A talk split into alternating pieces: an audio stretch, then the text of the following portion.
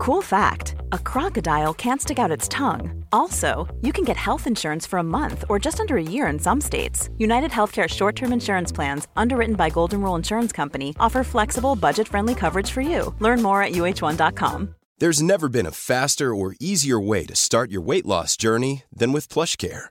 PlushCare accepts most insurance plans and gives you online access to board-certified physicians who can prescribe FDA-approved weight loss medications like Wigovi and Zepbound for those who qualify. Take charge of your health and speak with a board-certified physician about a weight loss plan that's right for you. Get started today at plushcare.com slash weight loss. That's plushcare.com slash weight loss. plushcare.com slash weight loss.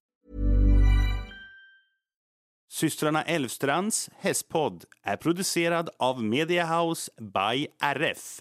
Hej allihopa och varmt välkomna till systrarna Elfstrands hästpodd avsnitt 86. Ja men hallå på er. Jag eh, som snackar nu heter Anna. Och jag heter Emma och den här podden handlar ju om hästar och ridsport. Vi har tre stycken egna hästar och gillar utöver det att diskutera ridsporten högt och lågt. Och vill ni veta mer om oss och våra hästar får ni jättegärna lyssna på antingen avsnitt 1 eller avsnitt 56 där vi gör en lite mer ordentlig presentation. Det stämmer oerhört bra det Syris. Ja det gör det.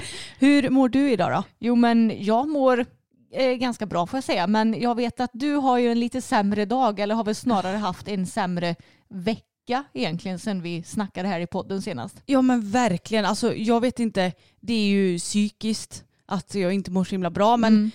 det, det liksom sätter sig i kroppen också.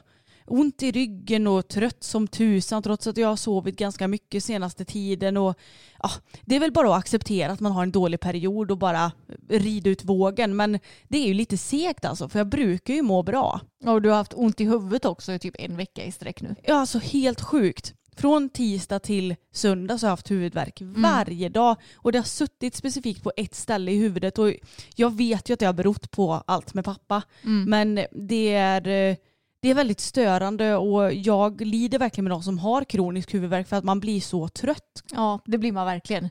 Men på tal om pappa då ska vi göra en liten uppdatering för jag, vi har ju fått väldigt många fina kommentarer både på ja, men Instagram och YouTube med folk som har önskat honom krya på sig och som har varit oroliga för hans del. Så ska vi ta en liten uppdatering om hur det går för vår lilla pappa. Ja men det ska vi såklart göra och för er som inte har hängt med så blev pappa sparkad i ansiktet när han skulle lasta en häst för en vecka sedan drygt i måndags. Eh, och, eh, eller ja, det var förra måndagen. och han åkte till eh, sjukhuset i ilfart för att de ville undersöka honom mer där och väl där så blev han ju sydd i hakan för att han hade ett sår där och även opererad i käken och det tog ju fem timmar den operationen. Mm, underkäken var av på flera ställen så det var väl ett ganska komplicerat eh, Alltså komplicerade frakturer verkar det Mm. som. Och eh, hans käke blev ju fixerad. Alltså de har väl gått in med metall på något vis i själva munnen antar jag. Mm. För han kan ju inte liksom tugga eller gapa. Utan han kan ju prata men han får ju ha liksom munnen lite så här stängd. Så man hör inte jättebra vad han säger. Jo, man hör faktiskt väldigt bra vad han säger, men, Jo. men han eh, läspar ju lite och så tack vare det. Mm. Och sen så har han ju också blivit av med fyra tänder. Mm. Så att han saknar båda framtänderna och de tänderna som sitter precis intill framtänderna. Mm. Så de första tänderna han har det är ju liksom de här vampyrtänderna. Ja. Så att eh, ja, det behöver ju också ordnas till lite när allt har läkt men det får la tandläkaren fixa om någon månad eller så. Mm. Och han ska ju vara fixerad i, och jag tror det är tre veckor till i alla fall. Mm. Och ja, kan ju bara äta soppa nu så att livet är väl inte skitroligt för pappa. Nej. Men han är ändå vid gott mod. Jo, det är han verkligen mycket mer än vad jag själv hade varit tror jag om jag Ja. hade hamnat i den situationen. Men på tal om att han har blivit av med tänderna, det var ju nästan lite tur i oturen för såklart när du har varit med om en sån här olycka så har du ju väldigt ont och eh, behöver ju äta liksom starka smärtstillande tabletter och han hade ju inte fått in dem i munnen om han inte hade haft ett hål där fram. Nej, men jag sa det till mamma också, alltså, om inte pappa hade slagit ut sina tänder, hur fan hade han ätit då? Ja. Alltså, jag fattar att alltså, man kanske kan sticka in ett sugrör längs med eh, tänderna som är under kin- eller bakom kinden Mm. och typ surpla i sig soppa och smoothie och vatten och så här. Mm. Men värktabletter, ja, då han, hade man ju typ fått krossa dem och suga i sig dem också eller? Ja, eller så hade han fått ligga på sjukhuset mycket längre tid så han hade Mm. kunnat fått smärtstillande i blodet och kanske dropp också då. Så ja, jag vet inte. Det, jag hade inte velat bli av med tänder men samtidigt så eh, kanske pappa tycker att det är lite skönt eftersom han har faktiskt kunnat komma hem. Ja, och jag menar det är ju inte hela världen. Det går ju att fixa till. Även om det säkert kommer bli så här fake tänder, men Mm. det spelar ju ingen roll. Nej, exakt.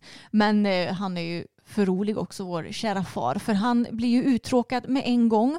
eh, han har inte sjukskrivit sig från jobbet, utan han var ju, vad ska man säga, sjukskriven inom stationstecken i några dagar. Men sen tyckte ju han inte att det var någon idé att sjukskriva sig utan han är ju där och, eh, och grejer och kanske är lite mer handledare eller vad man ska säga. Ja, men alltså han har ju inte fått några direkta vad ska man säga, restriktioner från Nej. läkaren. Han får ju kanske inte springa och, och snubbla och trilla och riskera att eh, smälla till sig på käken. Men Mm. annars har ju inte de gett honom, alltså han får ju hålla på hur mycket han vill så länge han orkar. För han säger ju det att alltså han får inte i sig riktigt lika mycket näring som när han kan tugga och äta vanlig mat. Så att han blir ju trött av den anledningen.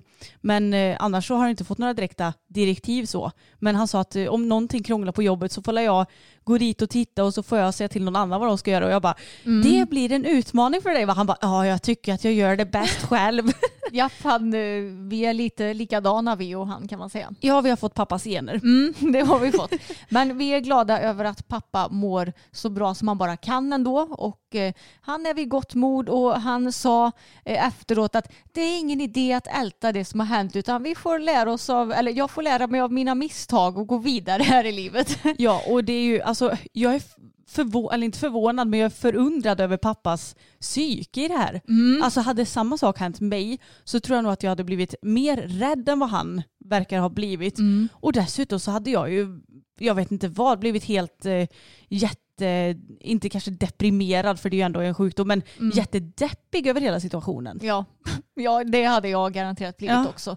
Nej, så nu det märks att pappa han är lite mer eh, vad ska man säga, orolig för oss också när vi hanterar våra hästar. Nej, nej, ni får inte gå bakom dem och nej, nej, nej, nu får ni akta er. Men alltså, vi har ju ändå koll på våra egna hästar och vet ju hur de reagerar i olika situationer. Det var ju en helt annan situation han befann sig i när han blev sparkad. Ja, han blir ju ändå sparkad av en häst som han inte känner väl överhuvudtaget.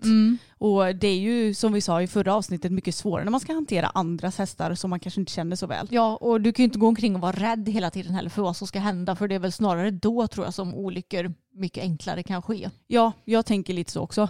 Men då vet ni i alla fall att pappa han eh, mår ändå så bra som han kan och vi är ju som sagt väldigt, väldigt glada över att det gick så bra som det gick. Även om det kanske inte är skitkul för honom att surpla i sig soppor just nu. Nej, stackarn. Men eh, om vi ska bort, bortse från den här incidenten då förra veckan så får jag ändå säga att veckan som har varit, även om vår, vårt psykiska mående kanske inte har varit det allra bästa och ditt fysiska också då med tanke på din huvudvärk så har ju ändå det gått väldigt bra med hästarna. Ja men det har faktiskt varit en väldigt bra vecka rent eh, hästmässigt. De har skött sig väldigt bra, vi har kunnat träna på, vi hade en, eller jag och Fokus hade en väldigt bra hoppträning i onsdags.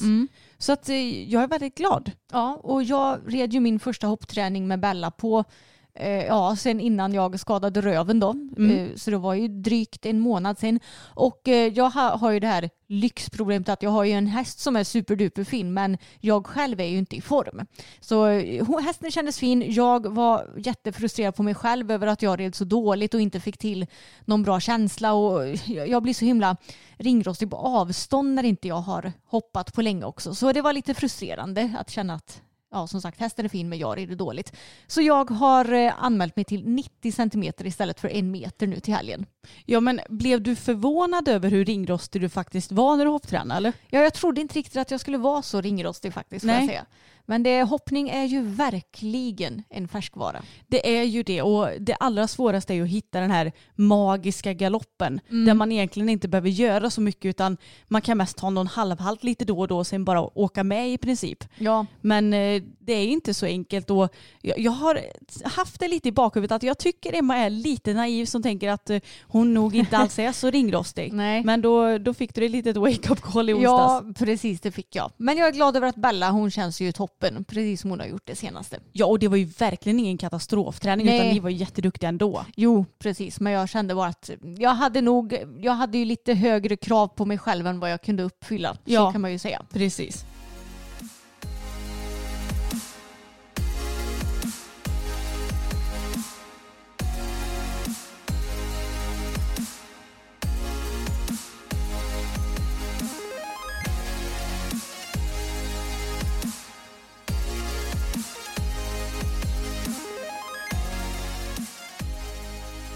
Men helgen som har varit har ju inneburit typ lite minutplanering för dig och mig Emma. Jo, det har varit eh, fullt upp kan man lugnt säga. Ja, för jag eh, sa jag det i podden att jag hade anmält mig till en tävling. Ja, jag vill minnas att vi Ja. pratade om det förra gången. Ja, och då sa jag att jag hade anmält mig till en lätt B1 för det var det som jag skulle hinna tävla.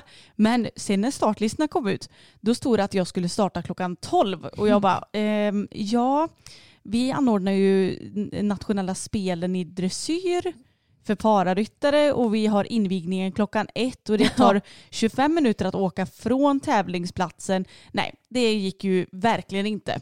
Men som tur var så såg ju du att lätt A3 började klockan 10 istället. Så då så skickade jag till eh, tävlingsledaren och frågade om jag kunde byta klass. Och det kunde jag tack och lov. Så jag startade vid 10.09 istället. Så då fick jag ju lite mer tid på mig. Och eftersom Tage skulle vara med och tävla, eftersom att han lyckligtvis blev frisk till den här tävlingen, så tog vi in både Fokus och Tage samtidigt och gjorde i ordning dem.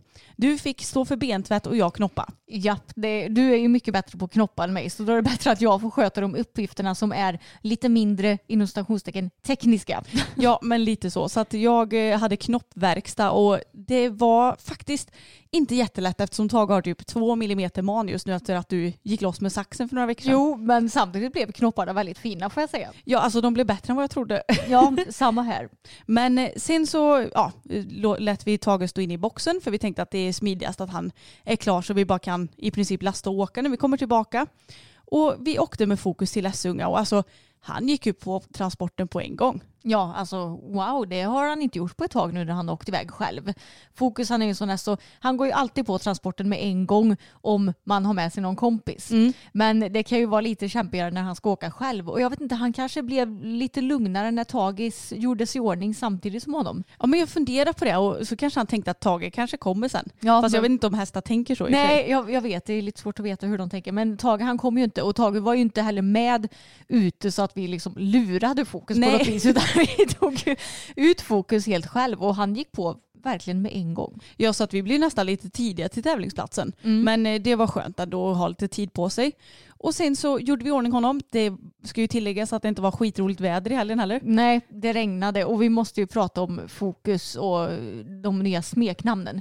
Eh, ni vet ju hur vi är med smeknamn på hästar och Fokus, han heter ju Fokus och sen har det blivit Fuki, Tuki, Snooki och efter, det här har ju ökat spåret till Galuki. Alltså, Vi har ju verkligen spårat ur totalt och jag fattar inte var vi fick Galuki ifrån. Det var jag som började säga det va? Ja, och då var det, eftersom jag hade på mig regnkläder så var Fokus Galuki och jag Galuni. Som i galonbyxa. Så när du sa det, eh, ska Galuki och Galuni gå ett varv till eller? För ni skrittade ju fram medan jag bytte om. Alltså jag började skratta så mycket. Men ja, det kanske bara är roligt för dig och mig och inte så kul för de som lyssnar på podden. Nej, men jag tror många kan känna igen sig att man har lite knepiga och kanske också ologiska smeknamn på sina hästar. Ja men alltså kommer du ihåg när vi köpte Fokus och vi bara, alltså vi kan ju inte kalla honom för Fokus och så bad vi våra tittare, för då hade vi ju i princip bara YouTube-kanalen, om lite förslag på ja, smeknamn till honom. Ja. Men det var ju ingenting som fastnade Nej. och det har ju blivit att han heter ju Fokus fast det blir gärna så här Fuki Tuki, Fuki Snuki, Fuki Galuki. Ja, Ja. Att man istället förlänger namnet. Precis, eller tuk eller fuk, alltså så att man säger någonting som har, men allting har ju o i sig i alla fall. Ja, och man kan ju inte säga det på ett helt vanligt vis. Det är inte så att vi bara, ja men jag går och hämtar tok nu. Utan det, man säger ju tuk Tuk! med den tonen. Exakt, både Bella och Tage och Boppen de hade ju sina smeknamn när vi köpte dem. Och de är ju mycket, alltså de är, de är ju logiska för det hör ju till deras namn. Men när en häst har ett så tråkigt namn som Fokus då blir det lite, lite svårare att komma på något. Och Abbe, han heter ju Bögensmindes Ami. Och då frågade vi om smeknamn på honom och då fick vi in tips på Abbe. Och vi Ja. bara, det passar honom bra. Verkligen. Men vi har ju inte fått tag i något sånt smeknamn på Fokus som passar honom bra. Så han har fått förbli Fokus med lite konstigheter till också. Ja, så fyra år senare kommer vi på något annat. Han bara, han ska kallas för Felix. Nej, han är fokus. Mm. Men i alla fall, när ni hade skrittat fram en stund så red jag in i ridhuset. Först så tänkte jag att jag skulle ri- rida fram utomhus eftersom tävlingen gick ute. Mm. Men det var så blött i den paddocken. Jag bara, nej jag orkar inte. Men så tänkte ju alla andra också så att jag tror vi var åtta eller nio ekipage som red fram samtidigt. Det såg väldigt trångt ut och jag kan säga att jag var väldigt glad över att jag inte red med Bella där inne samtidigt för då Eh, ja. hade kanske en och annan fått Fot. Blivit fot träffad. blivit träffad. Ja. Nej, det var rätt så trångt ärligt talat så att det gällde verkligen att hålla tungan rätt i mun. Ja, inte fokus då för den hänger ju alltid utanför. Ja. Eh, Och man fick verkligen titta så här om jag skulle rida snett igenom. Jag fick nästan bete mig som att jag skulle hoppa ett hinder. Titta dit jag skulle och bara ja men det är tomt här nu. Så det gick ändå bra att rida fram men ja det var lite trångt. Och så var det någon som sa ja min häst är mötesskygg bara så du vet. Jag tänkte jaha då får man hålla ännu mer avstånd till den. Och så sen så rätt vad det var så tog hon av sig sin jacka för hon hade så bra kor, eller vad säger man, röd jacka på sig så såg man exakt vilken det var. Sen tog hon av sig den och då blev jag ju genast lite förvirrad. Vem var det nu igen? Ja. Men det löste sig i alla fall och han kändes jättefin på framridningen. Mm, han såg superfin ut. Men det var ju mestadels lätt C-ekipage för den klassen började ju först och sen så började ju lätt A. Så då var det ju typ du och någon eller ett par till lätt A-ekipage. Och jag menar ska du rida lätt A och i ert fall lätt A3 det blir ju lite klurigare att liksom hinna värma upp ordentligt på en sån trång framridning då för ni behöver ju testa ja, men skänkelvikningar och förvänd galopp och sådär också så att det känns bra. I en lätt C så är det ju liksom bara typ övergångar, halt, galoppfattningar. Alltså det är ju det som ingår i en lätt C liksom. Ja men lite så. Det var lite kul när jag och Fokus kom och gjorde en skänkelvikning för då gjorde jag det från spåret och så in mot mitten som det är i programmet. Då höll vi på att bli påbackade av ett annat ekipage. Jag bara hallå hallå, här kommer jag och rider liksom. Nej men eh, jag tyckte ändå att med tanke på omsä- äh, omsättningarna, nej förutsättningarna heter det, så lyckades vi ändå ganska bra med vår framridning. Och sen så red jag ut på Collecting Ring som de hade innan och där kändes han också ganska så fin men han ville ju gärna stanna vid dig. Ja det är klart, vem vill inte det va? Eller hur? Så red vi in på banan och nu har jag ju typ gått ifrån lite min det här eh, rida serpentinvågar upp och ner till domaren för jag tycker ändå att han har tagit det ganska bra när han har varit inne på banan. Så nu så brukar jag istället galoppera ganska så snabbt. Eller sn- inte att jag galopperar fort men galopperar ganska så direkt jag kommer in på Ja. banan. För han är ju lite sån, skritten går alltid ganska bra. Traven, då blir han lite mer spänd och galoppen är han som mest spänd i. Typ som att han inte riktigt hinner registrera allting i galoppen för att det går fortast. Så då galopperar jag ganska mycket på banan och han tittade till lite här och var men det gick ändå bra. Och så kommer jag och så ska jag rida ner längst ner vid banan och då har de ju så ett upp, en öppning i staketet och så ena plankan lite längre bak så att de inte behöver öppna och stänga för ekipagen. Så som det brukar vara på tävling. Ja. Då känner jag att han först laddar lite för att hoppa över staketet. Jag bara nej, nej, nej. Så svängde jag lite och så kom vi på kortsidan. Då springer han ut från banan. Jag bara, men fokus så där gör du inte. Sen viskade jag till honom då. För då hade vi ju som tur var inte startat Nej. själva programmet. Men vi samlade ihop oss efter det och så fick vi startsignal och red. Och han var så duktig. Ja jättefin, det var bästa utomhustävlingen jag ridit. Ja men verkligen. Och ja, höger förvänd galopp är ju vårat svåraste moment. Ja men jag fattar inte, han blir så sur typ Ja. och ska hålla på och tjura och flänga med huvudet och liksom ja, tränga och allt vad det nu är. Mm. För det känns som att så här, man fattar höger galopp när man kommer ut på spåret, typ mellan vad blir det för bokstäver? Mittenbokstaven och näst sista bokstaven. Fattar höger galopp och så vänder man halvt igenom och så rider man förbi B precis och sen vänder man en, i en halvcirkel. Och då känns det som att så här, det går bra med halvt igenom och så kanske så här, första halvan av volten. Men sen är det som att han kommer på att det är jobbigt. Så då tränger han mot min ja, kallar man det ytterskänkel då eftersom Ja, vi rider förvänd galopp. Precis. Ja, men min skänkel som är närmast mitten och så ska han hålla på. Han kastade upp huvudet så jag nästan blev knockad liksom och bara nej, orkar inte. Mm. Så ja, en vacker dag kanske det lossnar. Ja. Men så den fick vi, vi fick ju ändå en sexa på den. ja det fick ni. Otroligt nog. Men sen så var det ju egentligen bara skritten som vi fick en femma på. Mm. Annars hade vi några sexor, mycket sex och en halvor och ett helt gäng sjuor och en åtta faktiskt. Ja det hade ni. Och andelen sjuor måste ju ha varit mer nu än på förra tävlingen. Ja, det var det. Så vi landade på 65,7 procent. Och jag är så glad över det för att ni som har följt oss länge, ni vet ju att utomhustävlingarna har ju liksom ja, men, knappt varit genomförbar för han blir så spänd och, och inte koncentrerad på mig. Men jag kände att den här gången så koncentrerade han sig verkligen på mig. Jag kunde rida bättre tack vare att han var mer avspänd. Och jag kunde liksom ja, men tänka så att nu är det snart eh, mellantrav, då ska jag korta de här, längde tygen en decimeter inför mellantraven, lät honom längre, ja men du vet, jag Mm. kunde verkligen göra så som jag vill. Ja men alltså det känns som att han har mognat så himla mycket nu bara de senaste månaderna. Och eh, ja, men som på det här med utomhustävlingar och tävlingar överlag. Han, även nu för tiden så blir han ju lite spänd när du kommer in på banan. Som nu till exempel i helgen då tyckte han att ena långsidan var väldigt läskig. Han tittade mycket på bokstäverna och, och han tittade lite på sekretariatet som var ja, men på kortsidan av banan. Men då är han så här, han är spänd och tittar på det i början men sen när du har liksom ridit förbi det några gånger då släpper han det sen. Och jag menar han släppte ju aldrig någonting förut. Nej, nej, då var det så här, man visste att man red mot ja, men det läskiga och då kände man hur hästen blev som en struts och bara åh, spänd i nacken och allt sånt där. Men han har blivit så himla duktig det senaste och det gör mig så glad för som jag nämnde i förra podden så känns det ju lite som att vi har stått och stampat nu. Men nu kände jag helt plötsligt att vi tog ett enormt kliv framåt. Ja, och jag tror att han kommer bara behöva mer rutin så kommer det bli bättre och bättre. Och det är ändå kul för nu red du för en domare som du har ridit för två gånger tidigare i det här programmet. Eh, och eh, ja, det var ju lätt A3 då som du red och du red första gången för henne i augusti. Och då fick du typ 62 procent vill jag minnas. Sen red du för henne en månad senare och då fick du 64 procent nästan va? Ja, det var ju förra Ja, tävlingen. precis. I Mm. Skara va? Mm. Och sen nu igen, och då hade du ökat på det med ett par procent till. Så jag menar, du har ju höjt dig ja, en och en halv, två procent för varje tävling du ridit för den här domaren. Ja, så vem vet om jag fortsätter att rida, alltså till slut kommer vi komma upp på 90 procent om Ja, vi ska fortsätta så här. Exakt.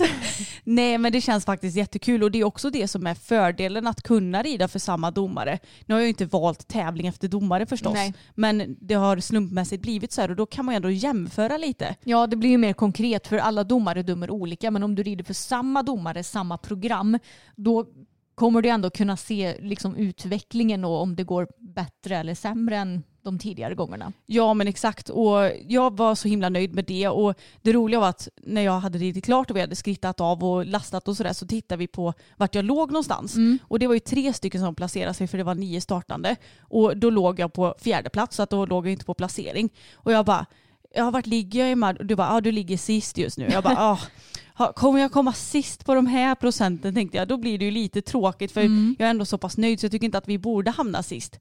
Men det trillar ju inte in någon framför mig utan bara bakom mig. Så att vi hamnade på fjärde plats av tre placerade. Ja, så först utanför placering. Så det är ju alltså nytt rekord i resultatlistan också skulle man kunna säga. Det är det verkligen för annars har jag ju bara hamnat eh, som andra utanför placering som bäst. Och jag är så glad för det och jag var tvungen att räkna lite för skojs skull vad jag hade behövt ha för poäng eller procent eh, för att bli placerad. Eller procenter ser man ju. Men det, jag, det är det jag saknar lite med att det inte står poäng längre. Ja, just det. Mm. För då, då kan man se lite mer konkret. Förut var det så här, ah, fasen nu var jag en halv poäng utanför, då såg man det så tydligt.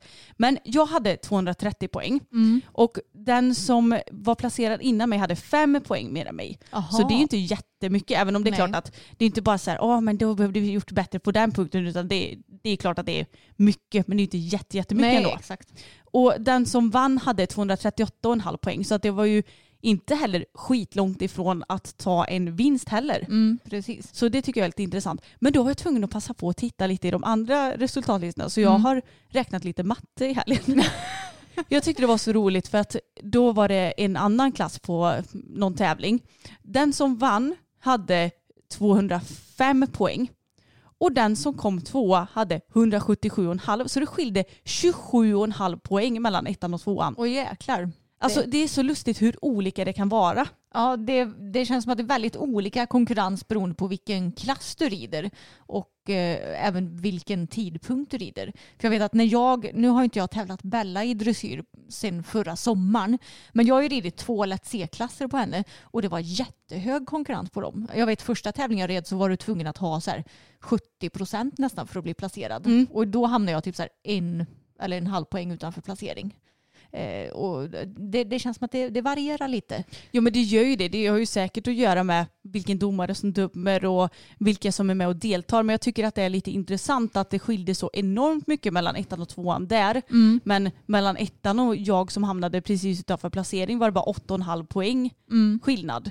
Det, jag tyckte bara det var lite intressant. Det spelar ju ingen roll egentligen. Och det, alltså vi som tävlar hästar, vi vet ju att mycket också kan hända. Ja. Alltså det, det kan ju bero på att många hästar får missa, de var spända för dagen, Mm. de gillade inte underlag. Alltså det finns ju jättemånga faktorer som spelar in vad poängen säger också. Mm. Det känns som att just lätt A3 är det väldigt hög konkurrens på här just nu i alla fall. Ja. Och jag kan tänka mig att det är många säkert medelsvåra ekipage som rider lätt A3. Kanske, jag vet att förra tävlingen när du hamnade två utanför placering var det vissa medelsvår B-ekipage som startade lätt A3. Mm. Vilket jag tycker är ganska orättvist egentligen. Men det finns väl inga regler som säger på att de inte får tävla så. Nej, alltså jag var faktiskt tvungen att kolla det i TR vad det säger. Mm. Men jag hittade ingenting om att man inte, alltså man får ju typ starta, det är något som kallas för så här lilla rundan, stora rundan, bla bla bla. Mm. Och du får typ starta då, lilla rundan på samma tävling. Mm. Och då var det, nu kommer jag inte ihåg vilka klasser det var, men den här personen bröt i alla fall inte mot några regler. Mm. För jag tyckte att det var helt orimligt att en person ska starta lätt A3 och sen medelsvår B2 eller vad det nu var Mm. för, på samma tävling. Ja. För mig är det helt orimligt. Det är ju som att jag skulle starta en meter och 1,20. Det, det är ju jättekonstigt. På samma dag ja. Ja. Mm. Nu skulle jag aldrig starta 1,20 men ni fattar. Eh, så då blir jag lite så här, jaha. eh, Hur får det verkligen vara så här? Så var jag tvungen att gå in och kolla på TR och Mm. tydligen så får man det. Ja. Även om jag tycker det är skitkonstigt. Mm. Men det gör ju också att det blir ganska hög konkurrens i just lätt A3 kanske. Ja men det känns lite så. Men eh, jag tycker faktiskt att efter den här tävlingen så känns inte Medelsvår C så himla långt bort. Nej. Men det är väl jättekul. Men då efter den här lyckade tävlingsdagen med fokus så var det ju då dags för Tages tävlingshelg att starta. Och Tage han har ju gått en tävling om året nu de två senaste åren och det är ju då nationella spelen i paradressyr där han ju är lånehäst för ekipage eller för ryttare som kommer utan egen häst. Och nationella spelen är ju det inofficiella SM då för Special Olympics-klasserna i paradressyr. Det stämmer väldigt bra det och även i år så skötte ju sig Tage som den pärla han är. Mm. Och roligt nog så fick ju två olika ryttare rida honom i år. Mm. Och förra året så var det bara en som red honom. Men eh, det var två nöjda ryttare som hade fått rida Tage. Ja, alltså det är så kul. Det finns ingen gång tror jag som Tage är så uppskattad som under nationella spelen. Nej, och det var så roligt för första dagen så gick han med ryttare som red galoppprogram och de blev ju bäst i sin klass Mm. för dagen vilket var jättekul. Och pappa han tycker alltid så här, ja ah, men Tage är så svår att fatta galopp och jag tycker bara att han fattar galopp och så samlar han galopper så mycket så att han bryter av till slut. Och då tänkte jag bara så här, undrar hur det går med en annan ryttare nu då? För jag tycker han har skött sig jättebra med Sigrid och andra kompisar som har Ja. ridit. Men eh, nej, det var ju inga konstigheter. De red ett jättestabilt eh, program, Mm. han och eh, hans ryttare som heter Dennis på lördagen. Och ja, jättebra, fick ju som sagt bäst resultat i galoppklassen för dagen. Mm. Och Dennis han sa att jag hade gärna velat rida Tage båda dagarna. Ja, men reglerna är ju så att de ska rida en häst ena dagen och Mm. sen en annan häst andra dagen. Men de rider ju samma klass båda dagarna. Ja. Och det är det som är så himla intressant för då gäller det ju för dem att ja, men på typ 20-25 minuter reda ut hur hästen funkar och teama ihop sig och sen ska de in och köra ett program. Mm, exakt, det kan inte vara lätt. Men eh, som sagt, bra, superbra resultat. Väldigt nöjd ryttare med Tage på lördagen. Och sen på söndagen var det då dags för Maria att rida Tage. Och eh, Maria red ju Tage förra året och vann då nationella spelen. Och eh, det gjorde hon ju även i år. Ja, det gjorde hon. Och skötte sig väldigt bra. Tage med Maria också. Mm. Och hon rider ju, alltså Dennis, jag sa till honom att han gärna får ha ett spö för Mm. Tage kan ju bli lite seg på banan. Och han var så här, jag gillar inte riktigt att rida med spö. Jag bara, men du behöver antagligen inte använda det, men Mm. det är bra att ha i handen. Men Maria däremot, hon, hon har ju Alltså hennes ben fungerar ju inte riktigt så bra. Så att hon rider ju med dubbla spänn för att kunna driva hästen. Mm. Och det är så häftigt att se för man såg det när hon red fram Tage att Tage först var lite så här, hmm, okej vad vill den här ryttaren? Mm. ah, just det, det var Maria Ja. med dubbla spön. Mm. Då bara plomp så gick han i en fin stabil form och såg jättenöjd ut. Ja. Ja, han är så himla duktig på att anpassa sig efter olika ryttare, Tage. Mm. Och trivs också väldigt bra med många olika ryttare. Det gör han och jag sa det, om det är någon häst, eller någon häst, någon ryttare som skulle köpa Tage så är det ju typ Maria. Mm. För att eh, han trivs väldigt bra med henne och eh, han är ju en stjärna på paratävlingar. Ja, det, Det har vi ju insett nu efter de här två åren. Så lugn och trygg och stabil och vi skulle ju kunna sätta upp vem som helst på honom och det hade gått lika bra. Verkligen. Och man blir så kär i sin lilla häst när man ser andra tävla honom. Ja. Och man bara, åh sköt dig nu Tage, tänker man så här. Mm. Men jag vet inte varför jag är orolig för det, för att han, han är ju fantastisk. Ja, han är stallets lilla guldgosse Ja. som har fått ett eh, guldtecken också för Maria var ju gullig nog och eh, skänkte både en rosett och segertäcket till oss. Ja, för hon sa det, jag har ju ingen egen häst så ni kan lika gärna få det till era hästar. Så nu har vi ett jättefint guldtäcke som det står nationella spelen på. Ja, så himla gulligt. Maria är ju så söt. Ja. Men eh, nej, det var en riktigt lyckad helg i alla fall. Ja, det var det. Men nu har ju vi haft en väldigt intensiv vecka och mer intensiva veckor kommer så att säga. Alltså jag fattar inte hur vi ska orka med allting Anna, för du skickade en lista till mig på de här tävlingarna eh, är kvar i år och det var liksom varje helg och då menar vi inte bara tävlingar som vi själva ska rida utan som vår ridklubb ska anordna. Ja, jag vet, jag fick nästan lite hjärtklappning bara av att se det. Men jag sa det till dig att vi får nästan sätta oss ner och, och kolla om ja, men hur vi ska lägga upp allting. För vi kommer ju inte kunna vara med och varken anordna eller tävla på alla tävlingar. Nej, precis. Det är ju skönt att vara lite ledig ibland. Och eh, jag har ju utmattningssyndrom så jag kan ju liksom inte vara med och hjälpa till på allting Nej. hur mycket jag än vill. Vilket är så tråkigt för när vi var yngre, alltså när vi var typ så här tonåringar, vi hjälpte ju till på allting, alltså vi var med på allting som vår ridklubb anordnade. Men jag, alltså det går inte. Nej. Jag orkar inte det, min hjärna orkar inte det, min kropp orkar inte det.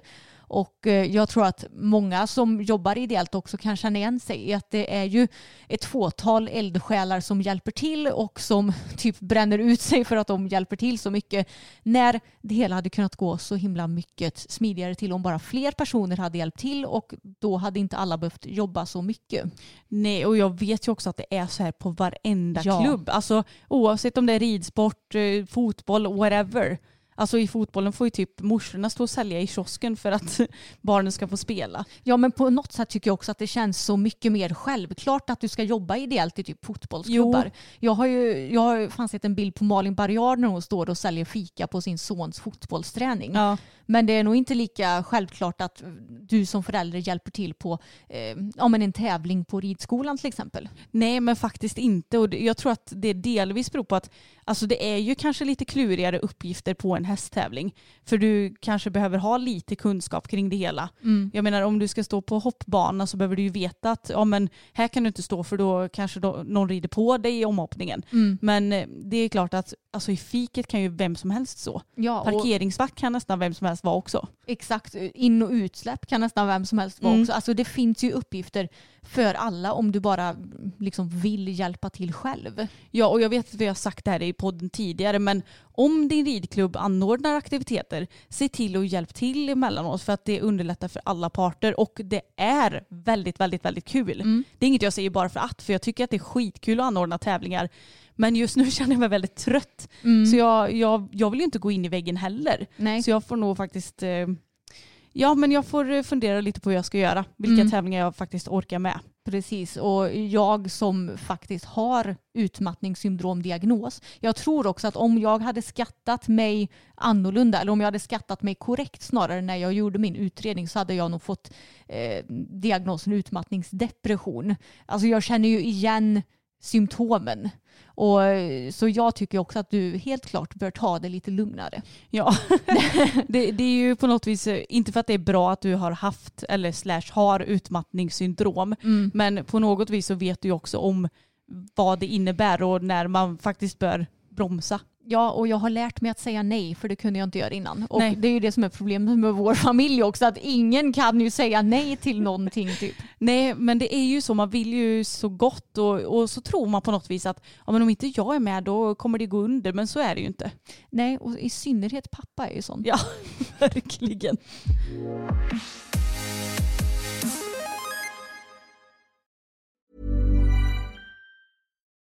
Millions of people have lost weight with personalized plans from Noom, like Evan, who can't stand salads and still lost 50 pounds. Salads, generally, for most people, are the easy button, right? For me, that wasn't an option. I never really was a salad guy. That's just not who I am. But Noom worked for me. Get your personalized plan today at Noom.com.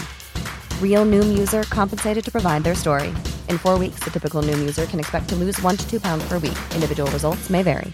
Many of us have those stubborn pounds that seem impossible to lose, no matter how good we eat or how hard we work out. My solution is PlushCare. PlushCare is a leading telehealth provider with doctors who are there for you day and night to partner with you in your weight loss journey. They can prescribe FDA-approved weight loss medications like Wagovi and Zepbound for those who qualify. Plus, they accept most insurance plans. To get started, visit plushcare.com slash weight loss. That's plushcare.com slash weight loss. Men vi pratade ju lite i förra podden om att du ska träna på nu till din dressyrstart och att du också skulle prova min dressyrsadel och rida i på Bella. Och det har du ju gjort nu. Ja, det har jag gjort och jag kan säga att det är väldigt mycket enklare att rida dressyr i en dressyrsadel än i en hoppsadel. Äntligen har hon förstått. Ja, men jag har ju bara fått, alltså jag trivs ju egentligen bäst i hoppsadlar men om du ska få till en dressyrsits och faktiskt kunna sitta ner i traven på en häst som är svinjobbig att sitta på i traven, det vill säga Bella, så behövs en dressyrsadel. Så jag har ju liksom till och med bokat in en sadelutprovning nu den 11 november när jag ska köpa mig min egna dressyrsadel. Ja men alltså så roligt. Ja, jag tror dock att jag ska försöka hitta en dressyrsadel som är 18 tum för jag har ju lite större röv än vad du har så jag känner ju inte riktigt eh, alltså jag känner mig bekväm i din sadel men jag tror jag skulle känna mig ännu mer bekväm om jag fick lite mer plats. Mm. Men det är det som är så bra när man kan boka in en utprovning för då kan du ju testa också lite andra modeller och se om du gillar den modellen som jag har eller om du faktiskt vill ha något helt annat. Det vet man ju inte. Nej, alltså jag har ju inte ridit i dressyrsadel på hundra år känns det som förutom din sadel så jag har ju inget att jämföra med. Nej, och när jag provade ut den dressyrsadeln, nu är det typ tre år sedan, tre och ett Ja. halvt kanske, då, då provade jag nog typ fyra olika modeller i alla fall tror jag. Och det var någon mer modell som jag tänkte, ja men den kändes ändå ganska bra. Och så tyckte jag om den här också. Jag har en Equip Olympia för er som undrar. Och då vet jag att jag provade de två sadlarna som jag tyckte bäst om två gånger.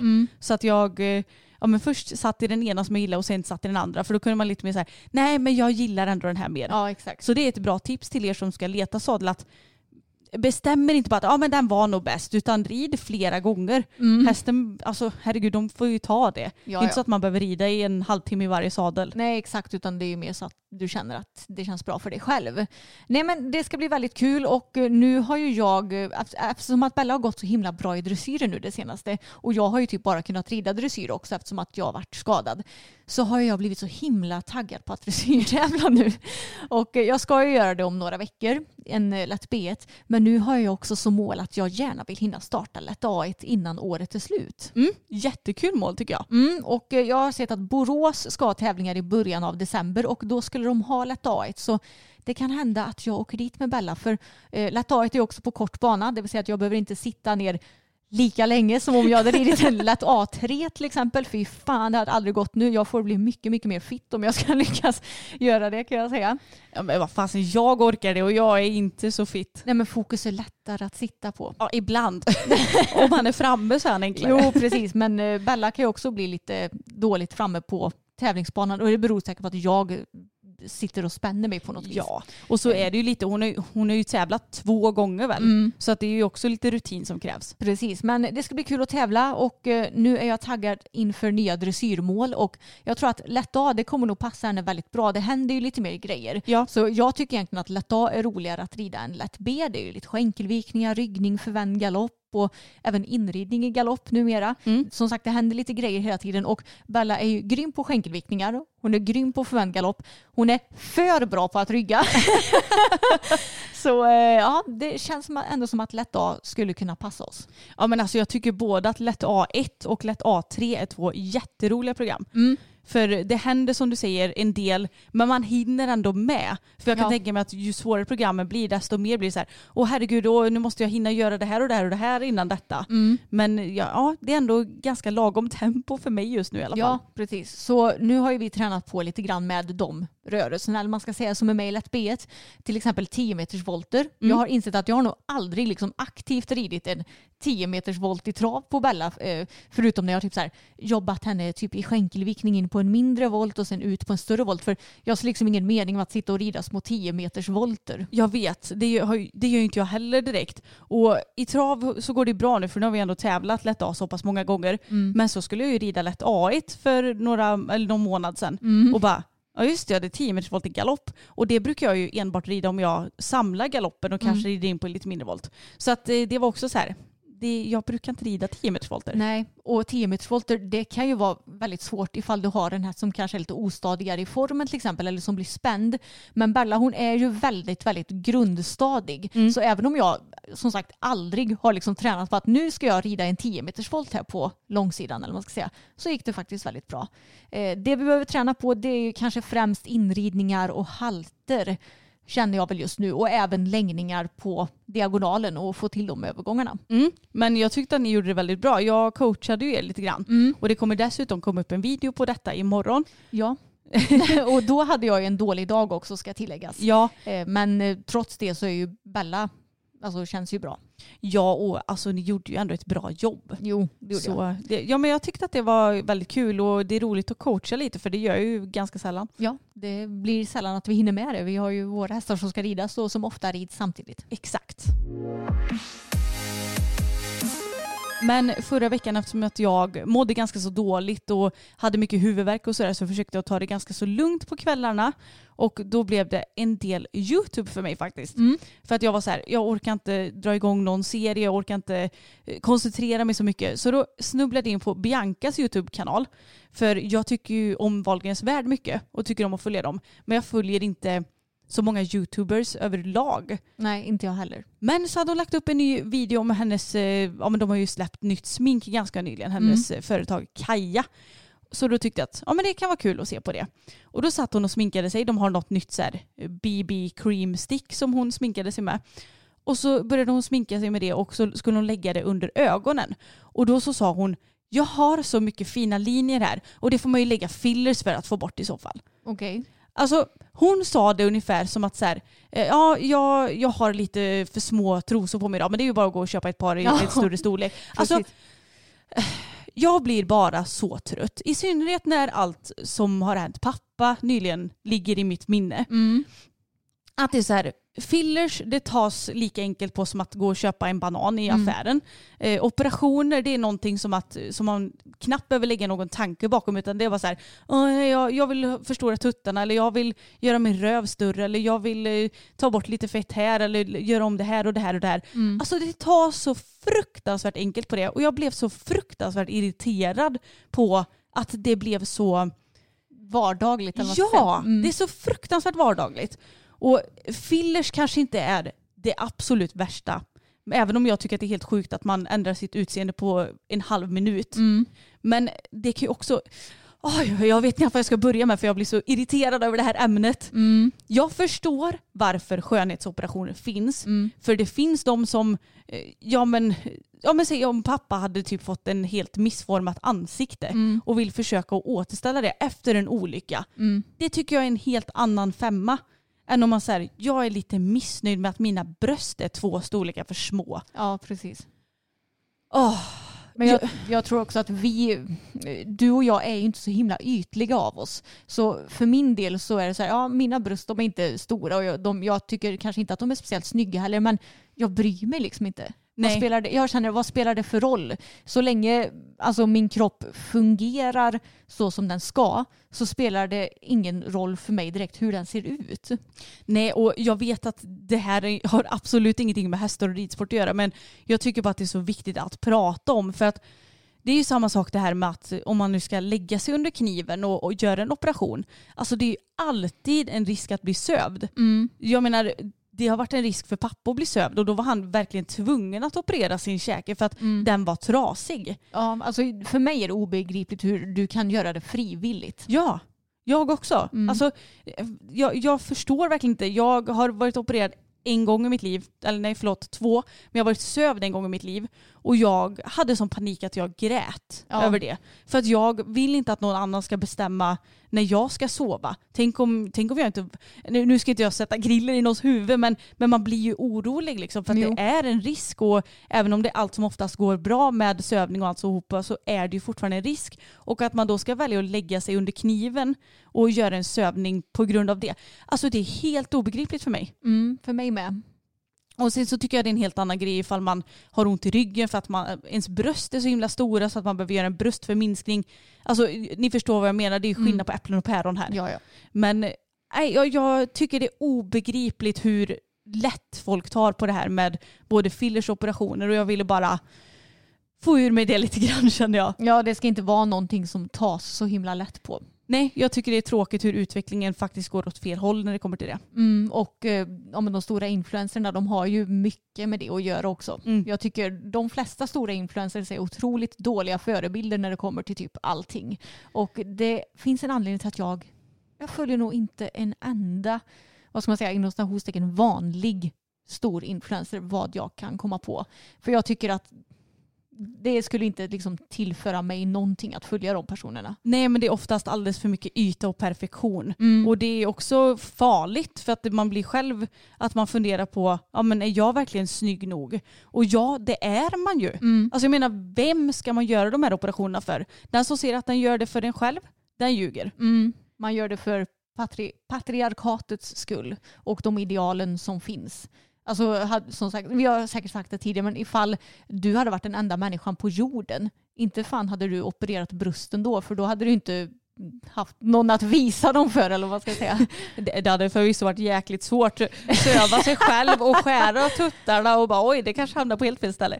Nej jag skojar. Men nej, det, det är så konstigt och jag menar, hade eh, platta insjunkna rumpor varit eh, modernt, Mm. inte hade man opererat stora, eh, stora rumpor och gjort eh, BBL då. Nej. Alltså det är så här, Nej jag vet att det här är irrelevant till vår podd men jag blev så irriterad så då blev inte huvudvärken mindre trots att jag tänkte att jag skulle titta på något ganska så lättsamt.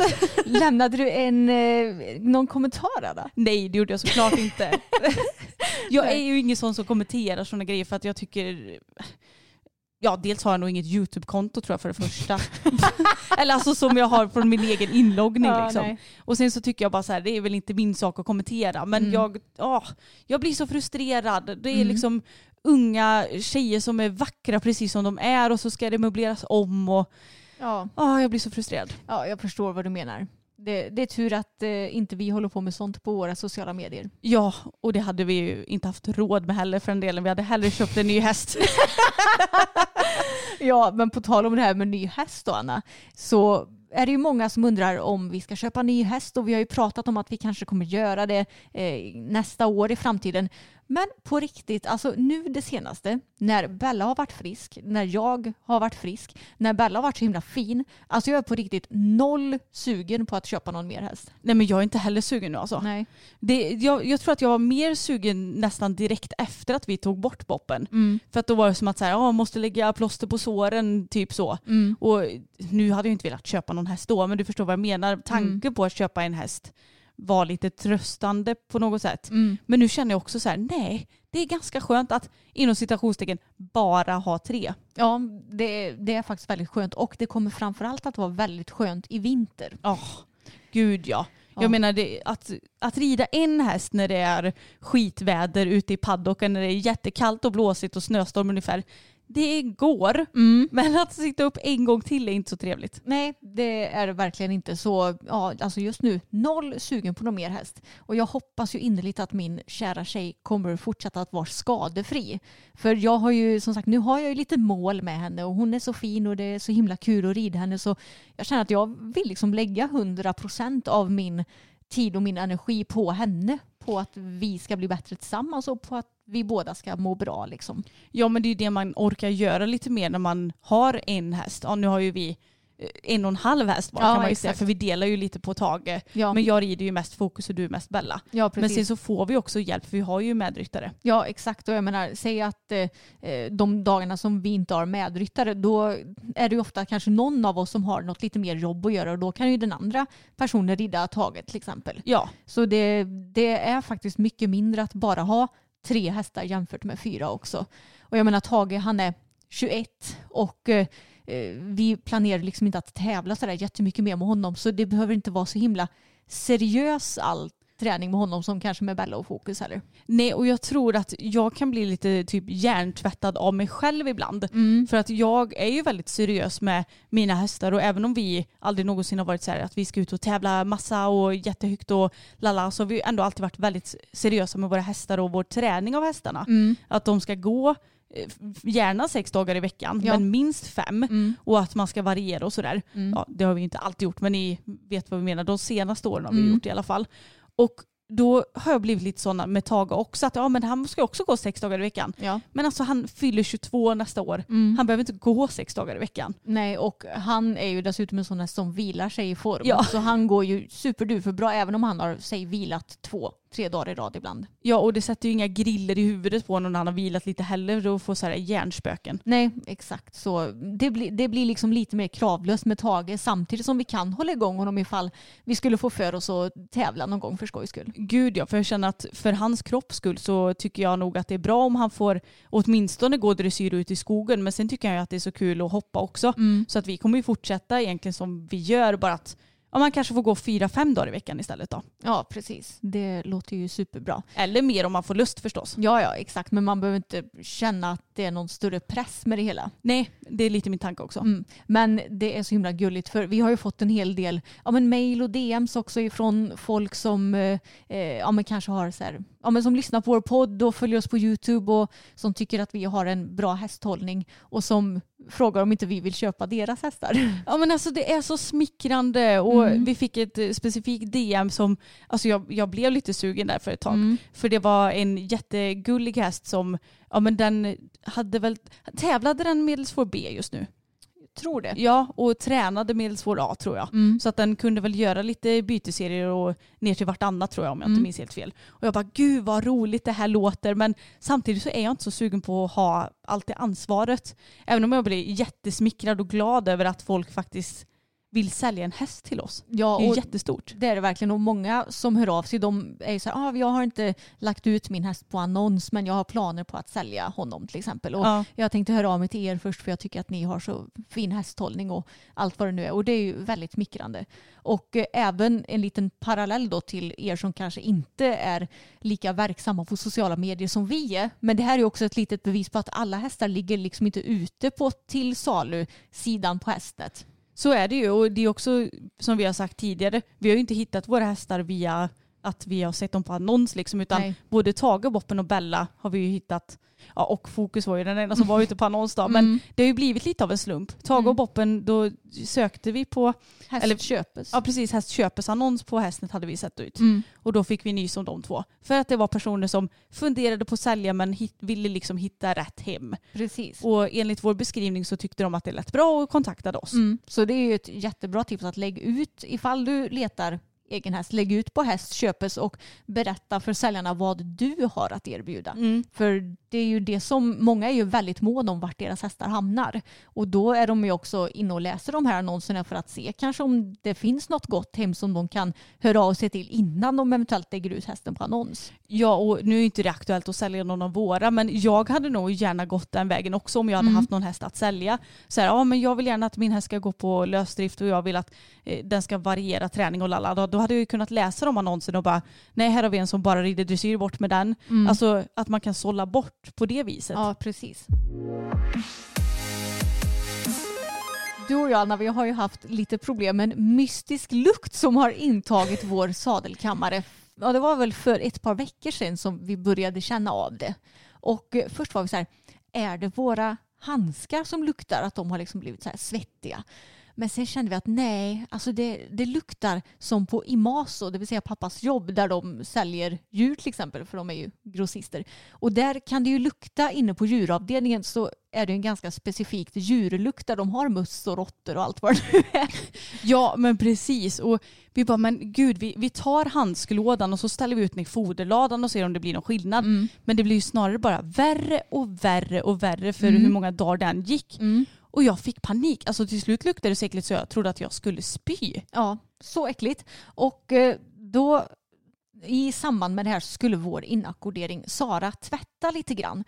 Och eh, då hade tvättmaskinen gått sönder. Alltså den hade liksom bara stannat och gått och gått och gått på samma ställe i programmet så det hade liksom aldrig kommit framåt. Så hon hade fått stänga av strömmen så att vattnet tömdes och allt sånt där.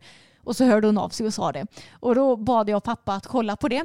Och då visade det sig att det är möss som har byggt ett bo i var det elcentralen till tvättmaskinen. Jajamensan.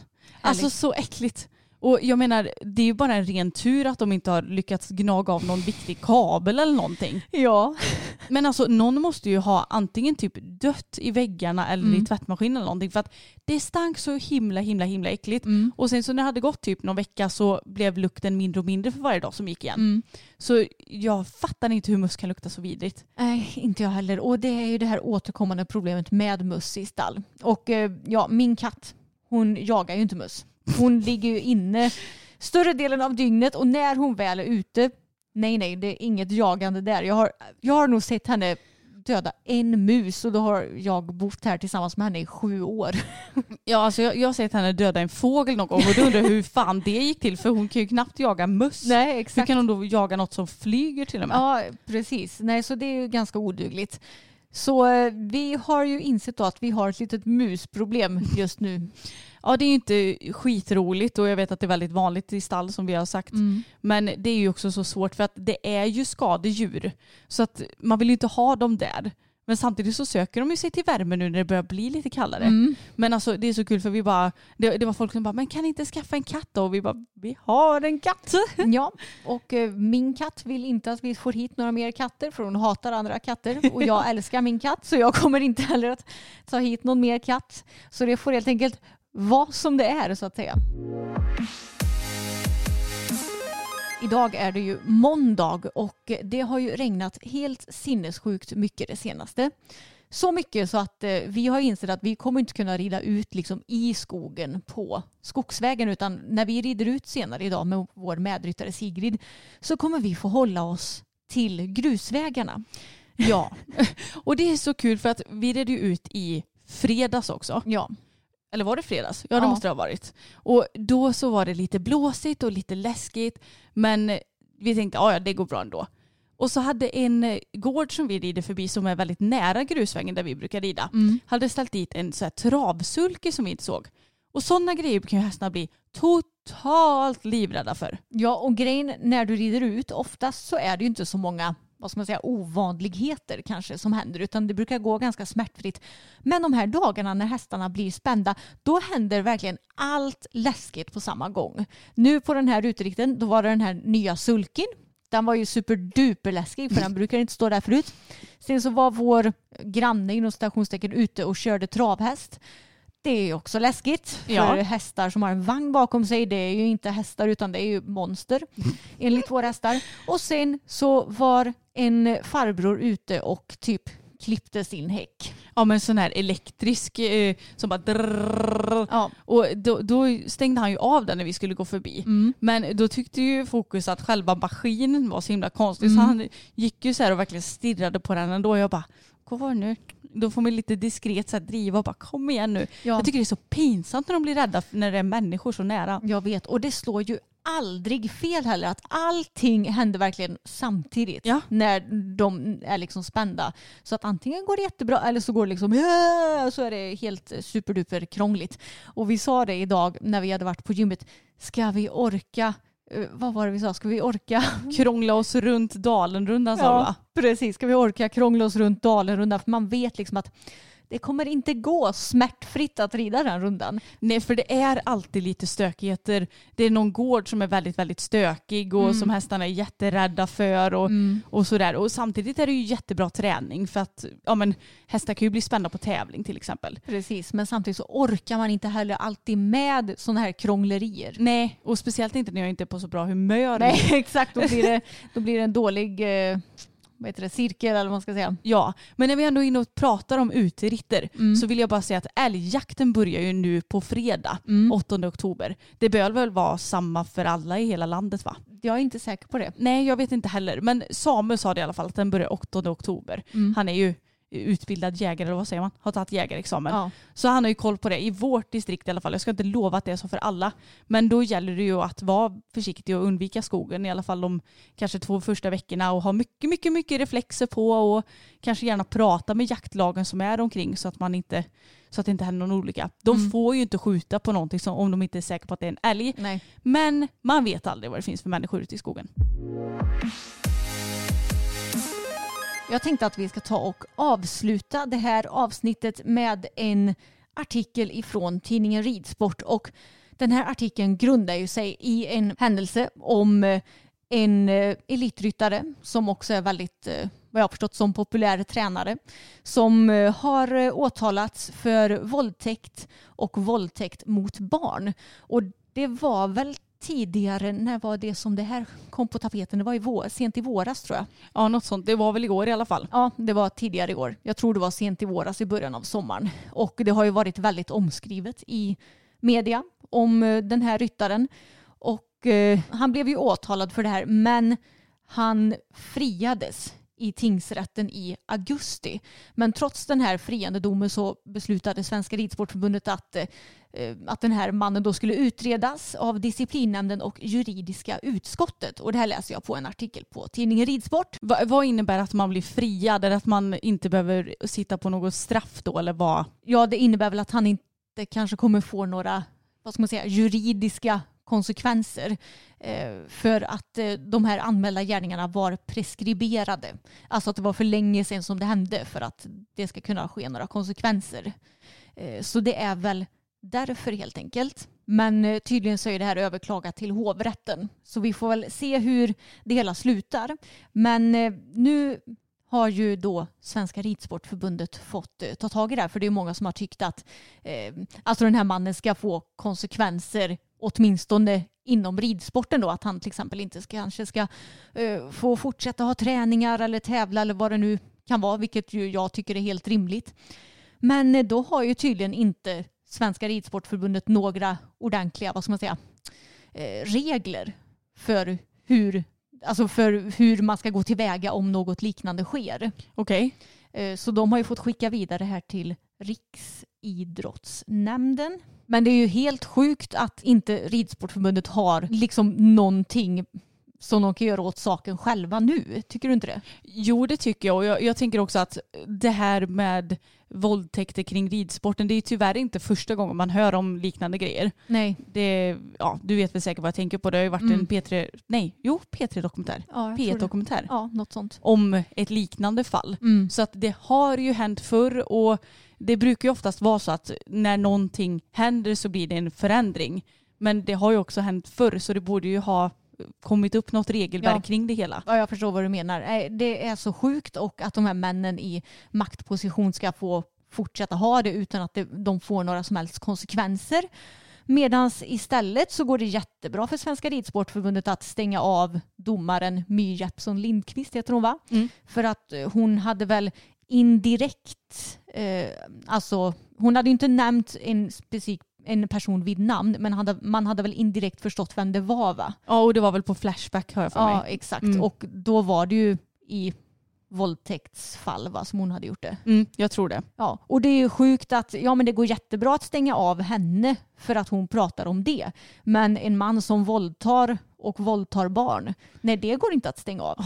Alltså jag ryser bara du säger vad han har gjort. Jag blir så jävla trött på Ridsportförbundet som har de här eh, männen, vad ska man säga, vid ryggen och som eh, hela tiden gör att kvinnorna inte kan vara trygga i sporten. Ja. Och att kvinnorna när de faktiskt väl säger ifrån, ja då ska de få skit och konsekvenser för det. Ja det är helt sjukt. Alltså, jag är verkligen inte insatt i något av det här fallen för jag har läst väldigt dåligt på det. Men jag vet ju om den här domaren att hon har blivit avstängd. Mm. Och jag har ju också hört såklart om det här våldtäktsfallet eller vad man ska kalla det. Mm. Och det är ju som du säger, ska det vara så här? Mm. Ska inte han få något högre straff Ja, för detta? Exakt. Alltså både i eh, tingsrätten, eller Mm. hovrätten var det taget till nu ja, va? precis. Och inom ridsporten. Ja, det är helt sjukt och jag blir så trött på Ridsportförbundet när det kommer till så många saker och bland annat då det här. Nej, det, det är jäkligt tråkigt. Och på tal om den här våldtäktsmannen då. Jag var ju inne och kollade på hans Facebook. Ja, det var väl när det hela kom upp så i maj, juni någon gång där. Och jag tror att bara för att jag har varit inne och kollat på hans Facebook-profil då har jag fått upp honom som vänförslag. Nej, jag vill inte vara vän med den idioten. Liksom. Varför inte? Ja, absolut. Nej, jag fattar ingenting. Man hoppas ju att de kommer till någon conclusion någon gång Mm. snart. Ja, det får vi verkligen hoppas på. Det känns som att det finns väldigt, väldigt mycket som Svenska Ridsportförbundet bör ta tag i. Och jag kommer att tänka på det här om veckan att de tar liksom inte tag i sådana här saker. Men minns du för ett antal år sedan när typ så här skapa-schabraken till exempel var så populära? Ja, de hade ju det. stora loggor på sig. Ja, men då går det bra att införa en regel om att nej, loggorna på schabraket får vara max eh, så många gånger så många centimeter. Ja, och typ eh, på kavajen får det bara f- Ja. förekomma in logga och la la la. Precis, jag känner är det sånt som ska liksom premieras att göras i förbundet eller ska vi faktiskt ta tag i de här riktiga frågorna som vi behöver ta tag i? Men Emma, det förstår du väl att du kan ju inte ha för många lo- stora loggor på Nej. din outfit. Det påverkar ju liksom människorna och hästarna så mycket. Ja, men att någon våldtar det är helt okej för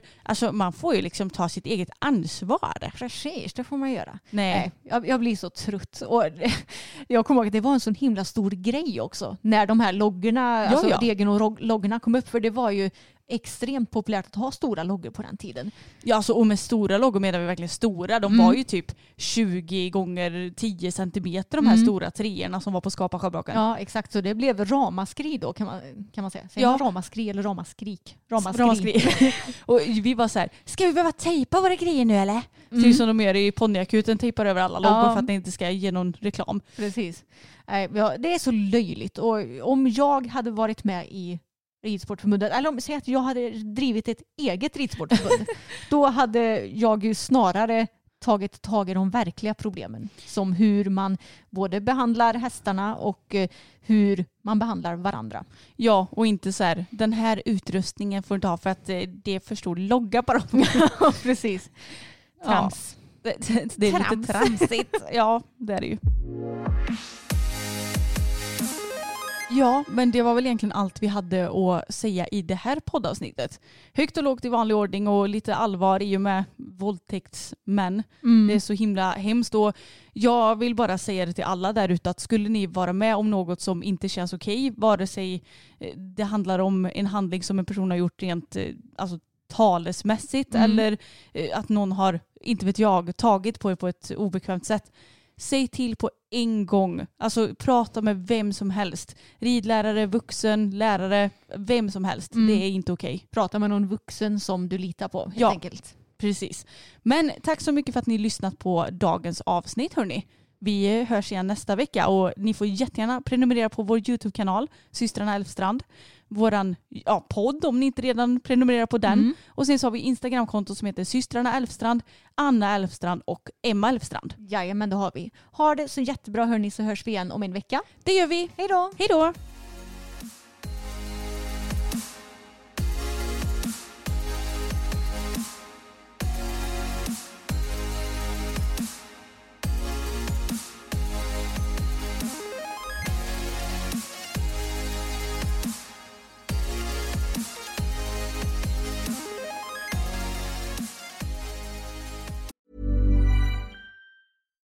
Here's a cool fact a crocodile can't stick out its tongue. Another cool fact you can get short term health insurance for a month or just under a year in some states. United Healthcare short term insurance plans are designed for people who are between jobs, coming off their parents' plan, or turning a side hustle into a full time gig. Underwritten by Golden Rule Insurance Company, they offer flexible, budget friendly coverage with access to a nationwide network of doctors and hospitals. Get more cool facts about United Healthcare short term plans at uh1.com. Planning for your next trip? Elevate your travel style with Quince. Quince has all the jet setting essentials you'll want for your next getaway, like European linen, premium luggage options, buttery soft Italian leather bags, and so much more. And is all priced at 50 to 80% less than similar brands.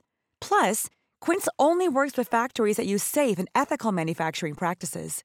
Pack your bags with high-quality essentials you'll be wearing for vacations to come with Quince. Go to quince.com slash pack for free shipping and 365-day returns.